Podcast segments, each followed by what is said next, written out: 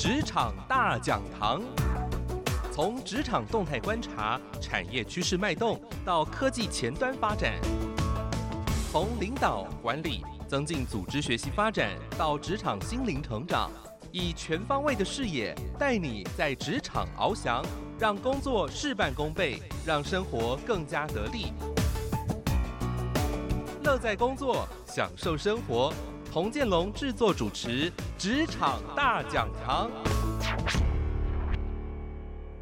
台北 F M 九零点九佳音广播电台，桃园 F M 一零四点三 GoGo Radio， 这里是佳音 Love 联播网。亲爱的听众朋友，您好，我是童建龙，欢迎您来到今天的《职场大讲堂》。跟着我在每个礼拜三早上八点到九点，在这个时间上班通勤时间，一起来关心我们的工作，关心我们的职场。呃、您可以透过收音机定频 F M 九零点九，这是在台北地区；也可以定频 F M 一零四点三，这是在桃园，还有呢新竹以北。当然，你也可以把手机当成收音机来收听，免费的下载佳音 Love 联播网的 A P P， 或者是呃手机搜寻 GoGo Radio。您就可以把手音呃手机当成收音机了。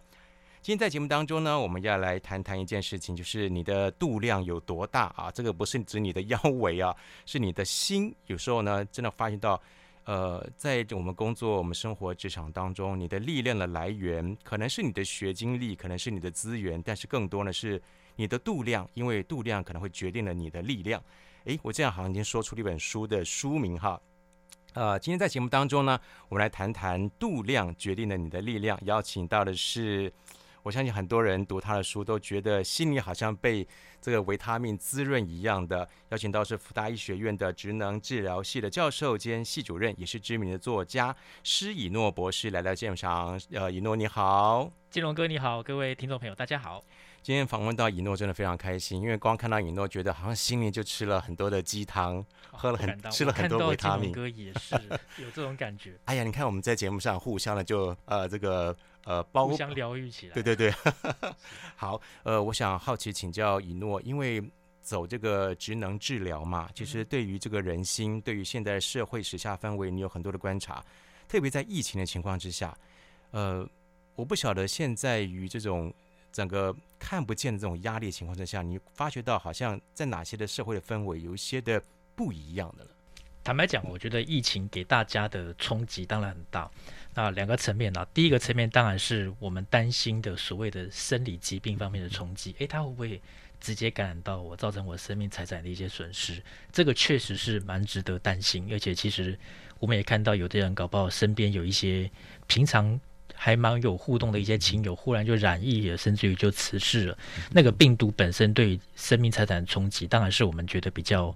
需要去关注的、哦、但是很特别一点是，我觉得疫情也带给我们其他方面的冲击、哦、我举个例子，其实人类不是只有新冠肺炎这种疾病、哦、我常有时候发现疫情带来的除了新冠肺炎本身这种疾病以外，它也造就了其他的某一些身心健康的问题。是像我自己精神科职能治疗角度来看、哦、我就曾经提出，哎，这一阵子蛮多人有新冠忧郁的，新冠忧郁、嗯、或是有新冠焦虑、哦、你看、哦、很多人其实本来平常没有那么忧郁，可是想到疫情突然变得忧郁，他可能没有染疫，或他身边人可能都没有染疫，可是其实他已经染到忧郁了，他没有被那个病毒感染，可是已经被忧郁给感染。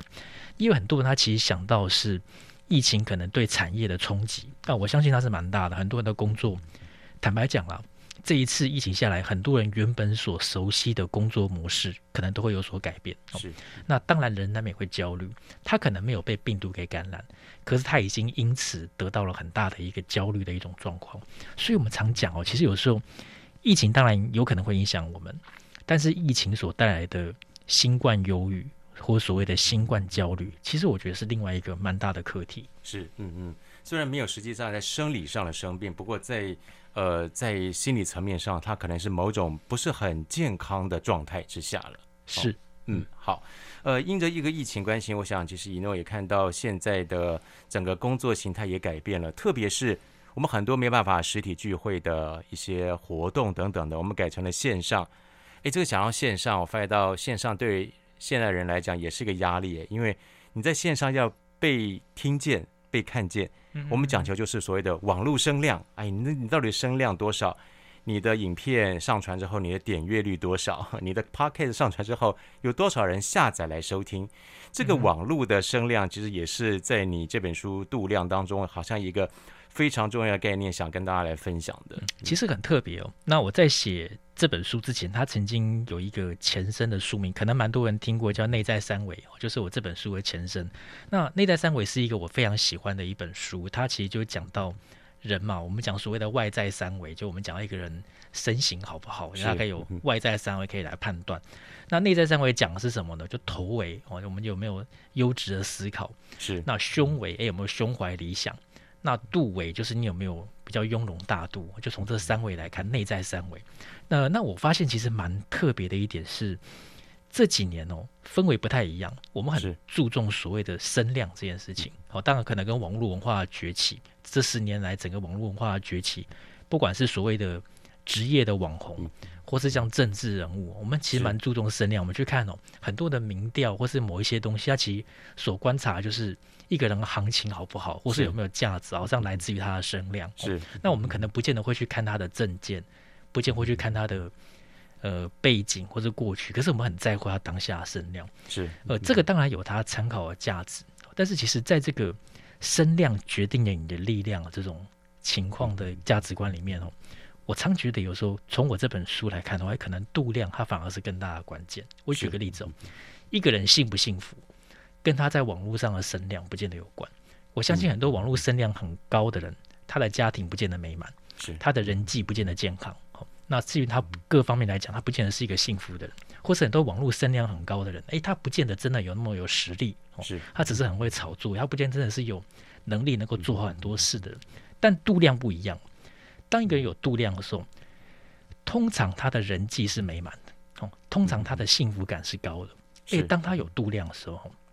他其实会更有能力来充实自己各方面的表现。我常觉得有时候我们讲、哦、很多人都是说啊，你又出度量这本书、哦、看起来，哎，你又是一个精神科的治疗师哦，你大概又在讲情绪管理，对不对？当然我不否认哦，但其实我觉得从我自己的角度来看哦，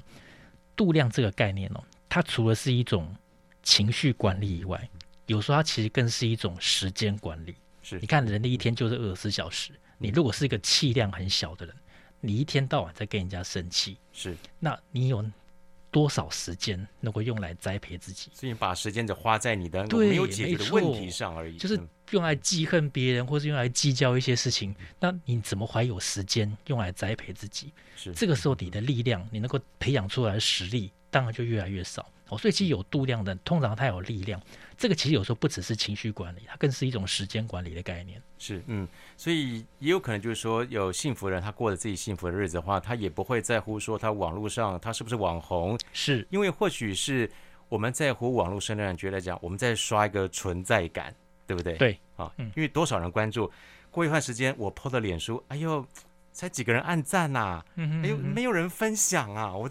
怀疑到我的网络声量没有了，我怀疑到我自己价值的存在了。是，其实我觉得声量当然是一个不错的指标啦，但是它并不是唯一正确的指标，甚至它是不是百分之百正确的指标，我觉得有时候都值得我们商榷。有时候群众是非常不理性的，你完全照着群众的期待去走，你不见得你的结果会是好的。所以其实有时候我们有没有那种度量，能够去看淡某一些事情，或是去做某一些比较适切的回应，往往有时候真的会决定我们的力量。是，嗯，我相信其实尹诺他写的每一本书都都带有力量的哈，因为在这很多的一些观察。但是为什么就像是刚才尹诺你分享的，其实这本书它是有一个前身，内在三维的前身，而现在要再推出一个畅销的修增版呢？呃，当然，其实我觉得可能跟这个时代蛮注重声量有关、哦、那当然我想要比较去调整的就是我觉得度量比声量来的更重要。那所以其实我们在现在的这种情况之下，我就把它用了一个跟本书概念其实一样的、哦、但是用比较符合现代人的切入角度，就度量决定你的力量，来作为这一次畅销增修版的新的书名。是，嗯，这个我们从尹诺的书当中也可以再重新检视一下哈，我们自己的内在三维哈。当然，这个外貌协会很重要了哈，不过内在三维才让我们真正达到人生一个幸福的力量。在今天这场大讲堂的节目当中，我们很高兴的邀请到了辅大医学院职能治疗系的教授兼系主任，同时也是知名作家的施以诺博士来到现场，跟我们来谈谈度量决定了你的力量。那我们先聆听一段音乐，稍待会呢回到节目当中，我们来谈谈到底如何的从度量来决定你的力量。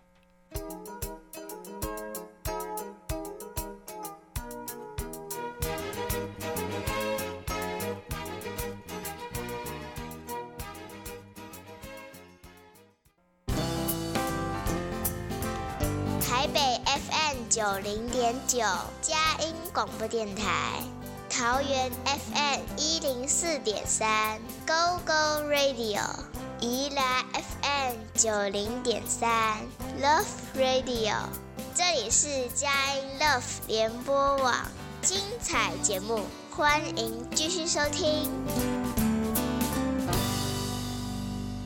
台北 F M 九零点九佳音广播电台，桃园 F M 一零四点三 GoGo Radio， 这里是佳音 Love 联播网，欢迎您继续的回到职场大讲堂，我是童建龙。在今天节目当中，要为你来加一把劲，给你力量。到底什么样的力量呢？就是让你的肚子能够变大一点，不是，应该是说呢，让你的度量可以大一点，因为度量能够决定你的力量。啊、这个这句话呢，其实也一本书名，我们邀请到了作者施以诺，辅大医学院职能治疗系的教授，同时也是系主任，还有知名作家施以诺博士在节目现场帮我们来谈谈这个话题。呃，接下来其实这本书有三个非常重要的部分，头、胸跟肚，对不对？对。先来谈谈思维很重要，因为有时候你的作为、你的言行，其实跟你的思考、怎么思考的模式是有关系的。嗯哼，在书中，其实诚如以诺你过去的观察，有很多的小故事把这个组织给串联起来。我想先才请教你，在书中你有提到谈牧师之子这件事情。好了，我想很多人可能都熟悉以诺，他知道啊、呃，您的父亲是一位牧师，呃，是一位神职人员。呃，如果没有信仰的朋友们，可能知道牧师就是像牧羊牧羊的人一样啊，关照这个羊的灵性啦，它的生命等等啦。但是好像如果对照在职场的环境当中，我们要求的是可能效率啊、快速啊、企图心啊、计划等等的。在这里面，你怎么去看待身为一个牧师之子，但是面对这个社会当中这个身份上面的认同，可能会产生一些问题呢？嗯哼，其实坦白讲哦，我觉得牧师的孩子是非常幸福的哦，他从小在一个很正确，而且理论上讲思维很单纯，那也思维非常的正向的一个家庭里面长大。但其实我觉得也蛮特别的一点哦，有的时候会听到某一些现象是，牧师的孩子哦，好像某些时候社会适应比较没有那么样的顺利哦。比方我假设曾经有人半开玩笑说，牧师的孩子好像没什么选择哦，大概未来只能够当牧师哦，那从事其他行业格格不入。诶，这样发牧师呃，个以诺的发展非常好哎。哦，没有没有，不敢当。可是我觉得，当然每个职业没有一定好跟坏哦。不过其实很多人说，哎，好像牧师的孩子大概其实大概就是当牧师为主哦，那好像感觉上对一般的社会适应能力或融入的程度没有办法到那么强。其实我觉得，呃，各行各业可能都有类似的这种状况。比方说，我们刚刚很多人都会讲，哎，有的人哦，父亲做什么职业，大概儿子做什么职业机会也蛮大，甚至于在有些地方说不定他的那个姓氏还跟他当年的职业有关，然后就有些有些国家文化是这样，就代表说他其实职业是很容易会流传下去的。是，诶，那为什么会提到这个？其实有点从自己来做一个出发点哦。很多人都说哦，牧师的小孩子大概不太有选择哦，一定会当牧师。其实真的不是这样，我里面举了好多个例子哦，像那个德国的总理梅克尔，是哇，他就是一个牧师的孩子，可能很多人不知道。可是其实哦，他没有当牧师，但他没有当牧师是因为他的信仰不够好吗？其实我觉得可能不是哦。比方说，他还在针对难民的政策上面，针对难民的表现上面哦，我觉得他所活出来那个见证，会人家觉得对哦，这就是一个基督徒。这就是一个基督徒所该做的事情。他在德国总理的位置上面发挥了基督信仰的影响力。这个牧师的孩子，他的影响力非常大。虽然说后来没有当牧师，或是有一些人也很特别。我不知道大家以前念物理学哦，有没有学过一个东西叫虎克定律？就那个弹簧那一个。哇，虎克是谁呢？他也是一个牧师的孩子，很妙哦。牧师孩子也可以当一个很好的一个科学家。很多人说好像基督信仰很不科学，其实不是哦。人家觉得宗教跟科学好像是两个极端。哎，牧师的孩子居然成为一个物理学家，而且其实我相信哦，他越研究科学哦，其实他是在证明上帝创造这个世界的精妙哦。曾经有一个很有名的天文学家，他曾经说过：“哇，我越研究天文学。”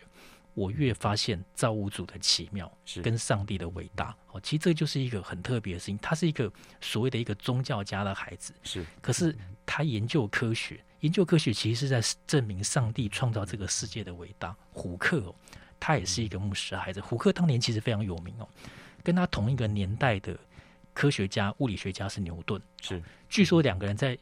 历史上的记载有一点点不合啊，可是你可以想象哦。胡克当年可以红到，或是有地位到，可以跟牛顿叫板哦，代表其实他当年真的是很有声望的一个科学家。虽然说他是一个宗教家的孩子，可是他的科学发展非常非常不错哦。或者其实我们里面有提到林语堂也是牧师的孩子哦，这个我不晓得耶。对，林语堂也是牧师，他幽默大师，他非常厉害，他厉害到什么程度？我举个例子，我们现在常讲幽默这两个字，嗯、就是林语堂翻译的哦 ，humor 翻译成中文叫幽默，幽默就是他翻译。可见这个人的对整个社会文化影响力有多大？哎，他是一个牧师的孩子，他晚年其实写了一本信仰的书，其实我觉得也非常非常不错、哦。所以其实牧师的孩子可以做非常多的事情。为什么举这个例子？是说、哦、不需要被你上一辈的。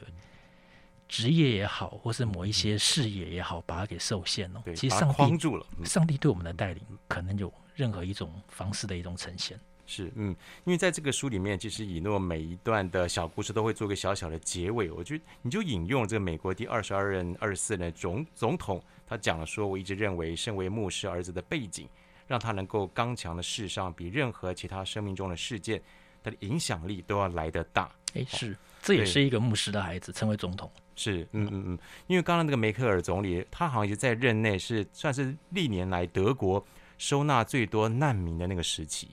对，是这个有很多很大的一个影响力。嗯，好，呃，再来这个在思维部分，我想其实也不能够受限到我们是这个父母亲是什么样的职业，而且只能顺着这样走下去的哈。那另外在思维的部分，呃。尹诺尹也提到，就是说鼓励这件事情很重要。我们就是说用什么样的、啊，因为就像是呃一张考卷，我们看的是错的部分，还是说我们这个把对的部分圈起来，把它放大？所以适当的鼓励，这也是可以改变我们在思维上的度量，可以把它放大嘛。是，其实我里面有提到一篇文章，我用一个形容词来形容鼓励这件事情哦，没有人不喜欢鼓励哦，但是我形容哦，鼓励就像人生的拐杖。哦、就是我们有时候不便于行的时候，或者我们受伤的时候，我们可能会用拐杖来让我们走得更顺利、哦欸、但是、哦、如果我们反过来想，假设一个人、哦、他因此一辈子都要靠着拐杖才能够行走，或是他因此一辈子不愿意放下拐杖，你会觉得这是一个健康的状态吗？大概不会，对不对、嗯、鼓励就像拐杖一样，当一个人没有办法站起来的时候，他可能需要一点鼓励，好像那个那个鼓励就像拐杖一样，能够帮助他整个人心理上面、啊、能够把他给撑起来，让他心理上面能够有力量在人生的道路上继续行走。欸、可是他如果就此跟你说啊，以后我都需要你们继续鼓励我，没有鼓励哦，就好像我没有拐杖一样，我没有办法走。而且你会觉得批评我、哦，对，不能够批评我。你觉得这是一个健康的现象吗？嗯、大概不是哦。所以我这边形容哦，鼓励没有不好，鼓励绝对是好东西，但是。鼓励它其实就像人生的拐杖一样，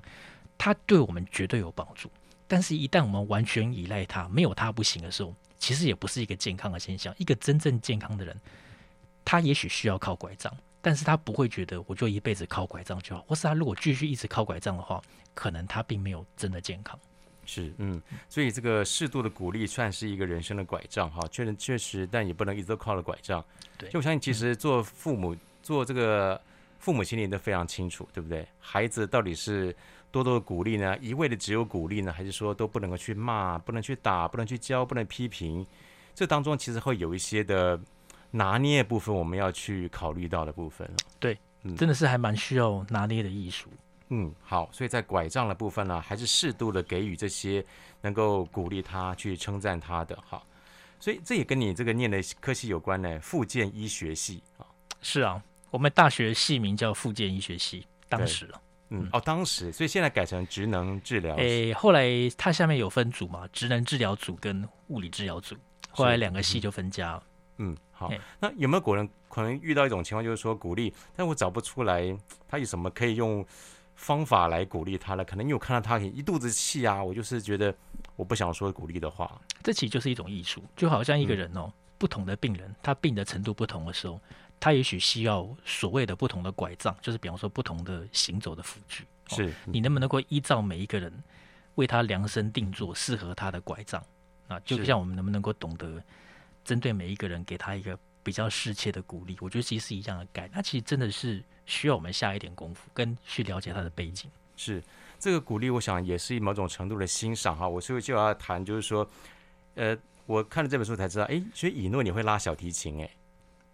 呃，我应该这样讲，我学过小提琴，但是我不敢讲我会拉小提琴。啊，应该说，呃，会拉，但是拉到什么样的程度，其实啊，对，拉每个人都会拉，可是大家能不能听是另外一个层次。哎，可是重点是在于说，你的另一半是欣赏的，对不对？哎，他也许在懂得欣赏我的时候，觉得哎很好听。就我觉得其实这篇文章好，他那时候其实是讲到一个概念是，呃，我们懂不懂得从另外一个角度去欣赏别人，哦，或者是欣赏某一些人，也许他可能从某些社会上的标准来看，也许没有很好，哎，但他其实还不错。我觉得这其实也算是一个所谓的一个度量的概念。对，因为呃，他会称赞你，可能他会觉得说，他算是从情人眼里出西施，情人眼里出巴哈。好了，我是讲到你在故事当中谈到了您跟你太太之间的互动，您太太是呃音乐专科，但是他会去欣赏你所拉出来的音乐。是，其实我是蛮希望从这个例子哦，去跟很多人来分享哦，就比方说像我觉得我们这个社会，坦白讲，我不知道大家有没有发现哦，有的时候二分法的对立蛮明显的。我觉得我是对，你就一定是错的。好，那只要跟我不一样的观念，我就会去发文也好，或是去发言也好，想办法把你给批评的一文不值哦。那不管是政党之间，对，那证明我是对的，对，或是社会议题之间，常有时候会是这样。那其实我们也不能够说这样子做就一定有什么样的不好，但是有时候我们懂不懂得去欣赏你敌人可能还不错的一些见解，我觉得这其实蛮重要的。对对哦，因为你懂得欣赏的时候，你才能够去把自己去无存菁。哦、对，这过程当中，其实你欣赏之后，你的度量会变大了。是，但还是取决于你的思维哈，你用什么样的方法去思考。所以现代人，我觉得大家都很聪明。那如果你思考的很聪明，但是不够优质，想太多、想太负面的话，其实在思维上可能就会造成很多负面的影响啊。在今天这场大讲堂的节目当中，我们邀请到了施以诺博士来到节目中，跟我们来谈谈度量决定了你的力量。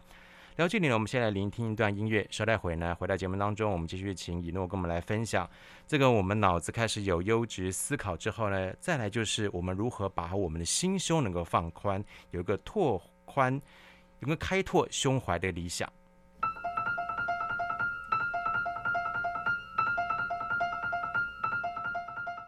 台北 F M 九十点九 佳音广播电台，桃园 F M 一零四点三 GoGo Radio， 这里是佳音 Love 联播网，欢迎您继续的回到职场大讲堂，我是童建龙。在今天节目当中，我们特别邀请到了辅大医学院职能治疗系的教授兼系主任，也是知名的作家施以诺博士来到现场了，跟我们来谈谈一个话题，就是你的内在三维如何把你变得更加的宽容呢？度量会决定了你的力量。那么这是一本书，来谈谈呃，刚才在上段节目当中我们谈到就是思维的部分，要有优质的思考啊。现在人想了很多，想了很复杂，但是也把自己想的太多给困住了。那另外一部分，我们除了这个内在的三维要扩大头呢，再来就是胸怀很重要。呃，以诺你从大学时代就开始写书，是现在已经超过二十本。哎，有超过二十本，超过二十本。好，所以再加把劲，很快就会著作等身。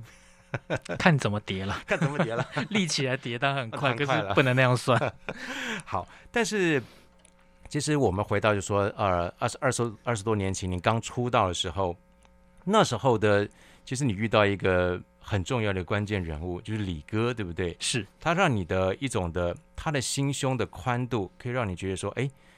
他不是那种倚老卖老的，对，他不是那种欺负这种哎呀刚出道的这个作者，呃，这个其实有一个在谈呃作者这个出版的时候，它有个版税，它一个抽成的问题，这背后其实也是跟度量有关的。对，它其实是一个故事。那我这本书叫《度量决定你的力量》哦，嗯，这篇故事不在我原来的那个旧版的书里面，因为这是增修版。是我特别提到这个，我觉得蛮适合这个世代来做一个反思哦。我出第一本书的时候，我才大学二年级、三年级左右。是，哦，当时其实我还很年轻，坦白讲。以现在来讲，大学生出书大概都还算年轻嘛，在那个年代，二十年前，其实相对而言更感觉上更特别一 点, 点，或者是大家觉得说，二十大学生你可以出书吗？你能出什么书呢？对，能出什么书哦？那、嗯、那时候其实橄榄出版社帮我出第一本书《心灵小点心》的时候，呃，我自己就会觉得哦，啊，不知道这本书我能不能卖，因为讲坦白话，如果书卖的少。作者不会亏，因为我们是拿版税，就算只卖一本，我还是有一本的版税。但是帮你出书的出版社大概就倒大霉了，因为卖的非常非常少。那成本是他们在负担。我那时候就跟主编说：“哎、欸，如果哦你们会担心的话哦，这样子哦，我想我版税就拿少一点，因为我怕会害你们亏钱。”哦，结果后来没有想到这个话哦传到当时的橄榄出版社的负责人，就是李正一李先生的耳朵里面哦。哇！他听了以后，他居然跟出版社的同工们说：“我们哦，还是要给施以诺一样，跟其他作者同等的版税，就照行情，对，照行情给。我们不能够因为他比较年轻哦，就给他的版税给的比较少。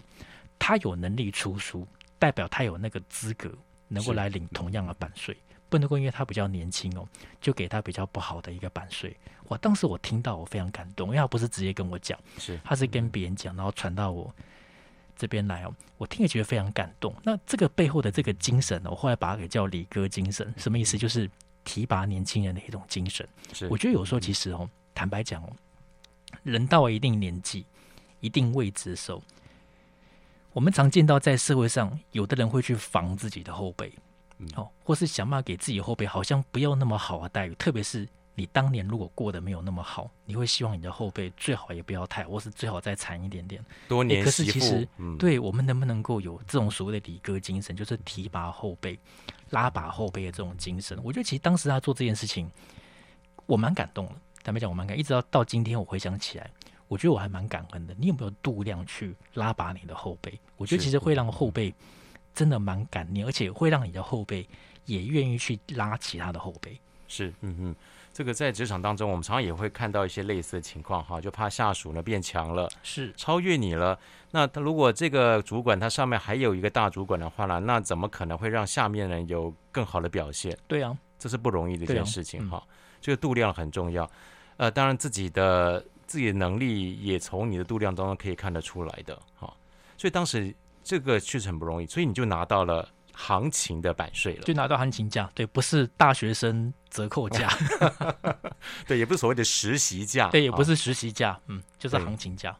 哇哦，好，所以这个从二十多年这个的理哥的度量当中可以学习，这是个成全年轻人，对，也是一个对新新的后辈之间有一个尊重，嗯哼嗯哼，对，这是一个尊重的。是，哦，我们常常这个华人当中会觉得说，哎，嘴上无毛，办事不牢啊。那你我吃的盐，呃，我吃的盐比你吃的饭还多了，等等的，比较容易倚老卖老的。嗯，好，在度量上的部分，那另外其实、呃、我们在读以诺的书当中，常会看到很多很有趣的比喻，我们习以为常的成语，但是呢，在这个以诺的笔下会有不同的解读，也看到人生不同的风景，特别是愚公移山这件事情，你会有新的解读。嗯哦、其实哦。愚公移山，我们小学都读过这个故事，哦，教导我们要很勤奋，就是一个山挡在我们面前，你去铲它，总有一天可以把它铲平哦。嗯、坦白讲哦，我小时候就不太喜欢这个故事啊，这很正向欸，长大以后哦，其实我更不喜欢这个故事。我觉得愚公移山的故事哦，常常是造成现在社会里面很多人忧郁的根源之一。这种观念什么意思哦？一个大山挡在你前面，你就去把它给铲除。哦，这当然没有不对，可是人生没有那么顺利，知道吗？就是这种观念哦，唯一的这种方法，造成了现在忧郁的一个很大一个现象，所以我把它改了。怎么改呢？有一天愚公要去移山哦，他带铲子到山上，铲铲铲，突然觉得很累，坐下来休息一下。不知道为什么哦，看一看哦，发现山上风景蛮美的。是。第二天哦，要上来铲山的时候，走到一半，哎，发现哦，居然有一些鸟语花香是平常平地上看不到的。那后来铲铲铲，走走走，弄了好几天以后，愚公忽然发现哦，这座山好像也还不赖哦，没有那么糟哦。他就决定不移山哦，他把那座挡在他家门口的山哦，给开发哦，变成一个登山步道哦，然后开始欢迎很多人来观光来浏览。哇，整个促进了当地很多的旅游业的一个发展。是他们家哦，因为那一座挡在他们家门口，原本看起来会造成他们不便那座山哦，而大发利市。那座山哦，不但没有成为他们家的咒诅，那座山反而成为他们家的祝福，因为刺激了整个旅游业，他把整个山把它给开发起来哦。所以到后来哦，愚公移山不移喽，变成愚公爬山，欢迎大家来爬山，欢迎大家来旅游哦。为什么要写这个？我们人生会有很多的困难跟难题，像一座大山一样在前面挡着我们。当然，移走它是一个方法，是，但是不是唯一的方法。很多时候，人生挡在你前面的大山是移不开的，移不开怎么办呢？开发它嘛，是，把它给反向操作，变成你人生的祝福嘛。所以，愚公移山，当然我不我不否认它是一个好故事，但是有的时候，这个好故事在人生现实面来讲，应用性不见得高，反而有时候愚公爬山，换一个角度去思考，你不会那么忧郁，你不会那么样的挫折，你不会那么样的埋怨，更适合现代人。哇，这个不同新的风景哎、欸，对啊，对，因为我发现到其实就是愚公移山，发现到也许是困境，我们觉得好像说要有坚持去克服，但是有时候克服问题是天时地利人和。有时候你努力，但是就是环境不允许啊，对，时间不到啊，所以再怎么样的话，你硬是这样去做下去，就像是以诺讲，会有忧郁症，是，嗯，真的会，嗯，好，所以我们换个经，我们现在讲的愚公移山，也可以教小朋友愚公爬山的成语。哎，对啊，愚公爬山的故事，我觉得是另类的一个很棒的一个故事，而且会让大家的一个思维不会这么样的单一化，是，会比较灵活一点。好，我们希望这个教育部也可以听到我们的访谈，欢迎。国文课本收录这一本书，以诺的文章有收录到，哎，有在大学的大一国文课本里面有一版，里面有了。是，好，我们希望可以再深入，在年轻一点的学子身上也可以学到不同的一个成语的解读的方式哈，因为人生的面向真的非常非常多。呃，诚如其实以诺也谈到一个问题，就是人生是复选题，这跟愚公爬山也是有关系的，蛮类似的概念。哦、那其实跟前面我们所讲到的。你要不要做你跟你父亲一样的职业、嗯、也蛮像的哦，就是人生其实有时候你不只可以选择一样东西哦。那里面其实有举到一个例子，诶跟我们刚刚所举到的那个人有点关，就是有一个人叫林语堂哦、嗯。那你去参观他的故居会发现，林语堂其实就是一个文学家，当然有很多的文学作品，可他有很多很特别的东西，比方说他曾经发明一个东西叫中文明快打字机，我人家觉得发明打字机就是机械系人该做的事情，这是理科脑、啊哦、对理科脑人该做的事情。你是一个写文章的作家，你为什么要发明那种东西？或者你怎么发明得出那种东西哦？是，但是真的哦，人生是复选题哦。有的时候其实人生其实我们一不小心哦，我们用单选题的思维来看我们的人生。我举个例子哦，很多人选科系的时候很困扰，哎，我到底哦要从我的兴趣来选，还是从我的前景来选，发展性来看、嗯、我常常说会劝人家、哦、或是大学生毕业以后，到底我要选择我有兴趣的工作，还是选择一个所谓的比较有前途的工作、嗯、我都会跟很多人劝、哦、其实人生是复选题，你选择的 A 不代表你要放弃 B、哦嗯、你选择的 B 也不见得你就一定要放弃 C。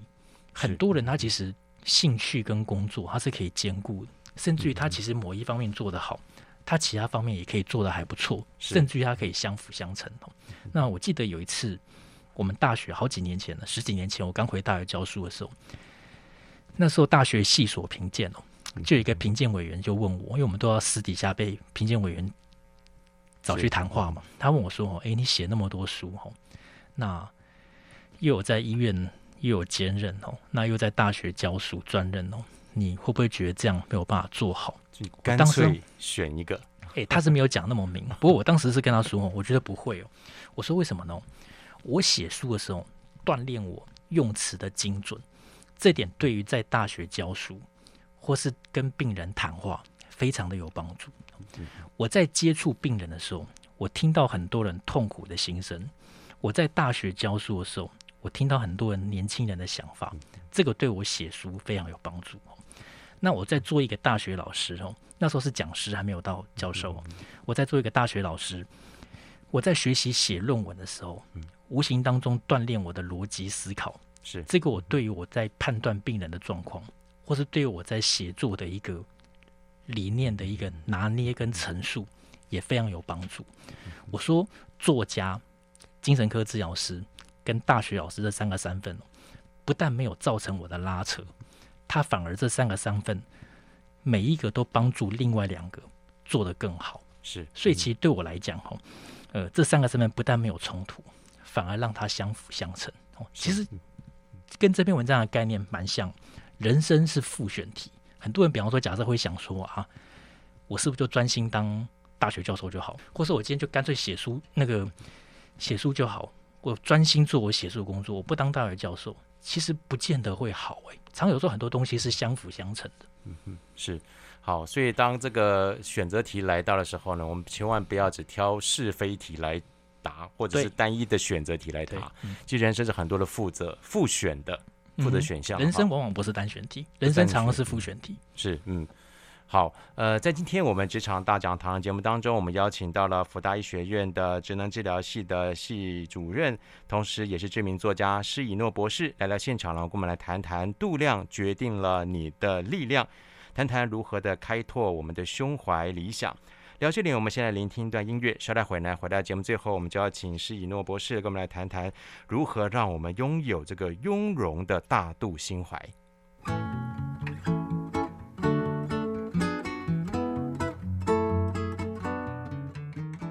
台北 F M 九零点九佳音广播电台，桃园 F M 一零四点三 GoGo Radio， 这里是佳音 Love 联播网，欢迎您继续的回到职场大讲堂，我是童建龙。在今天节目当中，要跟你谈一个话题，希望在这个你的日常生活或者你工作当中呢，希望把你的思维、把你的胸襟、把你的度量都能够撑开来，因为呢，度量就是你的力量。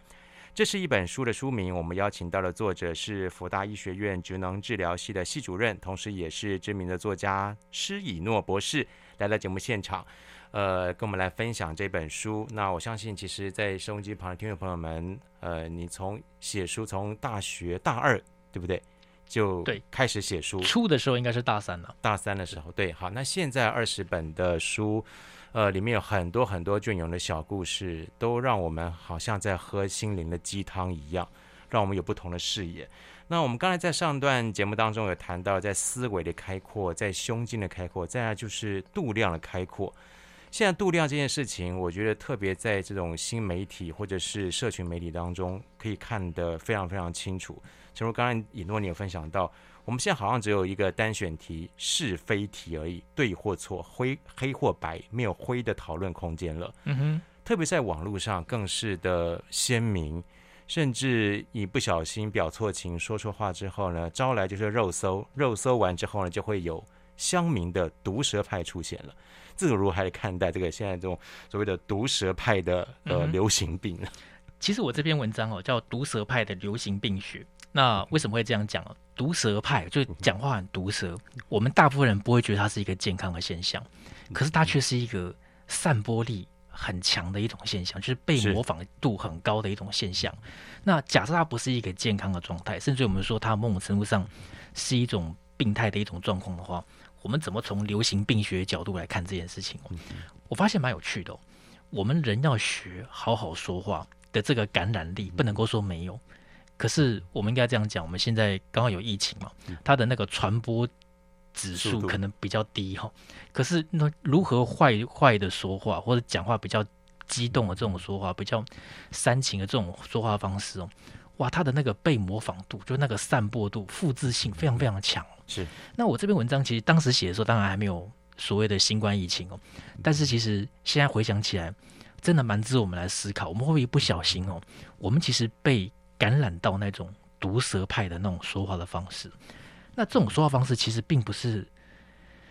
很好的方式，我不能够说它没有效果，有时候你毒舌会让你带来声量，是，但是不会为你带来幸福。其实就是这本书里面的观念、哦、就是你很毒舌的人，当然他的声量可能会很高，